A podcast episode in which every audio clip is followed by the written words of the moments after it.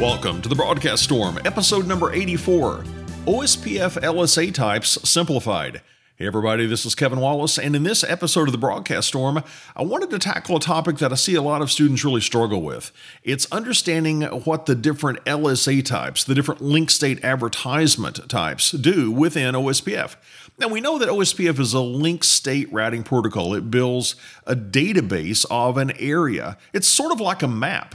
We're trying to get from point A to point B on a map. What OSPF does, it uses the Dijkstra algorithm to do that calculation of the most efficient path in terms of cost, which is a function of bandwidth, to get from point A to point B. It's the same thing with our car's navigation system. In fact, our car's navigation system or, or Google Maps or Apple Maps or whatever you use, those navigation systems, they are using the Dijkstra algorithm. They assign a cost to different roads. Well, OSPF is going to assign a cost to different links based on the bandwidth of that link, and it's going to run the Dijkstra algorithm to find the best way to get from point A to point B in the network. But in order to build this database, in order to build this map, all of the OSPF routers within an area exchange information. I normally compare this to a jigsaw puzzle. Now, I don't know about you, my wife and my daughters, they love to, to do jigsaw puzzles. Personally, I find it very frustrating. I would not want to spend three hours putting together a 500 piece jigsaw puzzle. That's just not my thing. They enjoy it. And you might enjoy it as well, but that's sort of what OSPF is doing. OSPF is allowing these routers to collaborate to build this jigsaw puzzle. And when it's put together, it's a map of that area. It's a map of all the different links between all the different routers. We know exactly how this area is interconnected. Of course, we can have more than one area in OSPF, and there's going to be a separate map, a separate link state database for that area, and uh, those areas can exchange information between themselves. If I'm sitting at the boundary of a couple of areas, then I'm an ABR, an area border router. And I've got two maps. I've got a map of each area. Now, obviously, I want, let's say, the routers in area zero to know about the networks available in area one, but I don't give them the map of area one. That would cause the Dijkstra algorithm to work harder. So instead of saying, here's a detailed map of every interconnection in area one, I simply say, hey, area zero, here's a listing of the networks available in area one. It's kind of like me. I live in Kentucky. And let's say that I've got this big map of Kentucky and I know all the different roads that interconnect all the different cities. But I'm going to take a trip to Tennessee, which is the state that's just on the south of Kentucky. Well, when I go to Tennessee, I might not know that Interstate 40 runs east to west or anything like that. I just know that there are certain cities, certain destinations available in Tennessee. I know that if I want to go to Memphis or Knoxville or Nashville or Gatlinburg or Pigeon Forge, I need to go to Tennessee. I know the destinations, but I don't have intimate knowledge of how they're interconnected. That's what OSPF is doing. An area border router is going to tell one area what networks are available in another area. Not detailed information about the area, just a list of networks. And we can also have something called an ASBR, an Autonomous System Boundary Router. That's going to connect us between an OSPF autonomous system and some other autonomous system, maybe like uh, EIGRP or RIP or something like that. And that ASBR can take routes from, let's say, EIGRP and inject them into OSPF. And it can take routes from OSPF and inject them into EIGRP if we're configured for route redistribution, which is another topic we're not going to get into in this episode. But I wanted you to sort of visualize how OSPF is exchanging route information and how we're building these maps within an area. And using that basic understanding of how OSPF works, let's talk about these different LSA types because it's the LSA types that really construct the map. They construct the link state database, so the elements of the link state database. So let's start off with a type 1 LSA. This is also known as a router LSA, and this gets sent by all OSPF routers, and they are advertising directly connected routes. So I'm a router, I've got directly connected networks to me. I'm going to advertise those within my area by sending out type 1 LSAs. Now, by the way, when I say send out a type 1 LSA, I don't mean that an LSA is a packet type. An LSA is a piece of information, but the packet that carries an LSA is called an LSU, a link state update. But the type 1 LSAs or the router LSAs, every router in an area generates those, and that's where the router is advertising directly connected networks. A type 2 LSA is called a network LSA, and this is going to advertise links in an area that would have a DR elected, and it would have two or more routers In other words, it's a multi access network. Maybe we've got an Ethernet connection between a couple of routers. Maybe we're going through a switch. That would be considered a multi access network. And we have two routers that's going to elect a DR. Well, that would be a network segment that gets advertised via a Type 2 LSA. Now, if I had a point to point link, directly interconnecting two routers. There's only two routers on this link. It's not a multi access network. There's no DR, there's no designated router that's going to be elected. Then, no, that network segment would not be advertised with the Type 2 LSA. So, again, it's a network containing at least two routers. It's a transit link. It's not going off to just some end users. So, it's a transit link and it's a link on which a DR would be elected. That gets advertised with a Type 2 or a network LSA. And that's what's happening within an area. But remember, we said we had an ABR that's set between a couple of areas, and that ABR is going to be telling one area a listing, not a detailed map, but it's going to give it a listing of the networks available in another area. Well, each of those networks in one area will be advertised to another area through the ABR via a Type 3 LSA which is called a net summary LSA. Now, don't be thrown by the word summary. A lot of people see net summary. Oh, it's a summary LSA. We must be doing route summarization. No, it has nothing to do with route summarization. Think of summary in this instance as meaning summary information. It's not a detailed map. It's not a map of Tennessee in my example. It's just a listing of cities Knoxville, Nashville, Memphis. It's just a listing, just a listing of networks. And the Type 3 LSA, it's generated for each network in one area that we want to advertise to another area. Not a detailed map, just a listing. Now, let's say that we're going through an ASBR, we're going between autonomous systems. We're doing route redistribution, and maybe we're injecting EIGRP or RIP routes into OSPF. How do those networks show up in OSPF? Well, they show up as Type 5 LSAs, which is also known as AS external LSAs. Type 5 LSAs advertise a network external to our autonomous system. And let's say that we're in Area 0, our backbone area, and we've got an ASBR that's connected to EIGRP. Well, that ASBR is going to be sending those networks into Area 0 using Type 5 LSAs. And everybody in Area 0 knows, oh, these are Type 5 LSAs. I know that they're sent to me from my ASBR router in my area. Great. So if I want to go to one of those networks, I'll just go to my ASBR and it knows how to forward it. But then, as we're going into another OSPF area, we're going through our ABR, let's say we're going into Area 1, well, we'll still send those Type 5 LSAs into Area 1.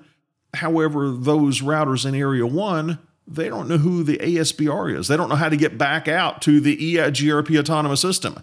So we have to give them some additional information. When we're sending those Type 5 LSAs into Area 1 in our example, we're also going to be sending a Type 4 LSA. That's an ASBR summary LSA that advertises a next hop address to get back to the ASBR. And those are the five primary types of OSPF LSAs, but we can get just a bit more complicated. For example, let's say that we had just a, a bunch of routes coming in from EIGRP attached to Area Zero. And we didn't really want all those routes to be advertised individually into Area 1. We wanted to reduce the size of the routing table in each router in Area 1. And if Area 1's not a transit area, we're not going through Area 1 to get somewhere else, then we could say that Area 1 is a stub area, and we could configure it as such. With a stub area, instead of advertising each and every one of those Type 5 LSAs from an external autonomous system, we're just going to send a default Type 3 LSA. It's sort of like creating a default route, which says, hey, if you don't know how to get to a network based on your IP routing table, then go to this default destination. So that's what we do with the stub area. Now, with the stub area, we're still sending all the Type 3 LSAs, in our case from Area 0 into Area 1. There's still a Type 3 LSA for every network in Area 0. But for all those networks outside of OSPF, all those networks that were advertised via Type 5 LSAs, we're not sending those individually into Area 1 anymore with a stub area. We're just sending a summary route 0.0.0.0. But then we could take the logic a step further and say, well, hold on. If Area 1 is not a transit area, and there's only one way to get out to the rest of the world, whether that means Area 0 or EIGRP, if I've only got one egress point from Area 1, why don't I just use one default route? Why do I still need all those individual Type 3 LSAs coming in from Area 0? Huh, if we conclude that we really don't need that information, we can say, not only do I want to summarize my Type 5 LSAs from another autonomous system, I also want to summarize my Type 3 LSAs coming from another area. Just give me one default Type 3 LSA that says if you want to go anywhere other than somewhere in Area 1, in our case, just go to the ABR. It'll take care of you. That's what we're doing with a totally stubby area. So with a totally stubby area, we only have one type 3 LSA that gets injected into that area, and it's for a default route 0.0.0.0. Let's make it a bit more complicated. And again, trying to do this on audio, let me paint the picture for you again of our network. We've got an EIGRP autonomous system connected into a router that also belongs to Area 0. So that router, let's say it's R1, that's our ASBR, our Autonomous System Boundary Router. And maybe we've got a bunch of routers within Area 0, but one of those routers, let's say it's it's router R2, it connects us into another area. We'll say that's Area 1. And up till now, we've been saying that Area 1 is a non transit area. We're not going through Area 1 to get anywhere else, and as a result, we can treat it as a stub area or a totally stubby area. But let's say that maybe a couple of companies merge and we connect another autonomous system into Area 1. Let's say that we've got router R10 in Area 1 and it becomes another ASBR, another autonomous system boundary router. It's connecting to a RIP network that we just merged with.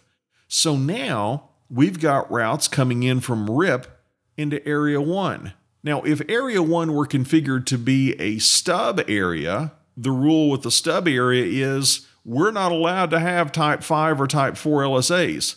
So here's what happens. And to me, this is almost cheating. This doesn't seem fair to do this, but since we're not allowed to have Type 5 LSAs in a stub area, if we had Area 1 as a stub area and it's receiving these external routes coming in through R10 in our example from RIP, then those routes, they're not going to be type 5 LSAs, they're type 7 LSAs.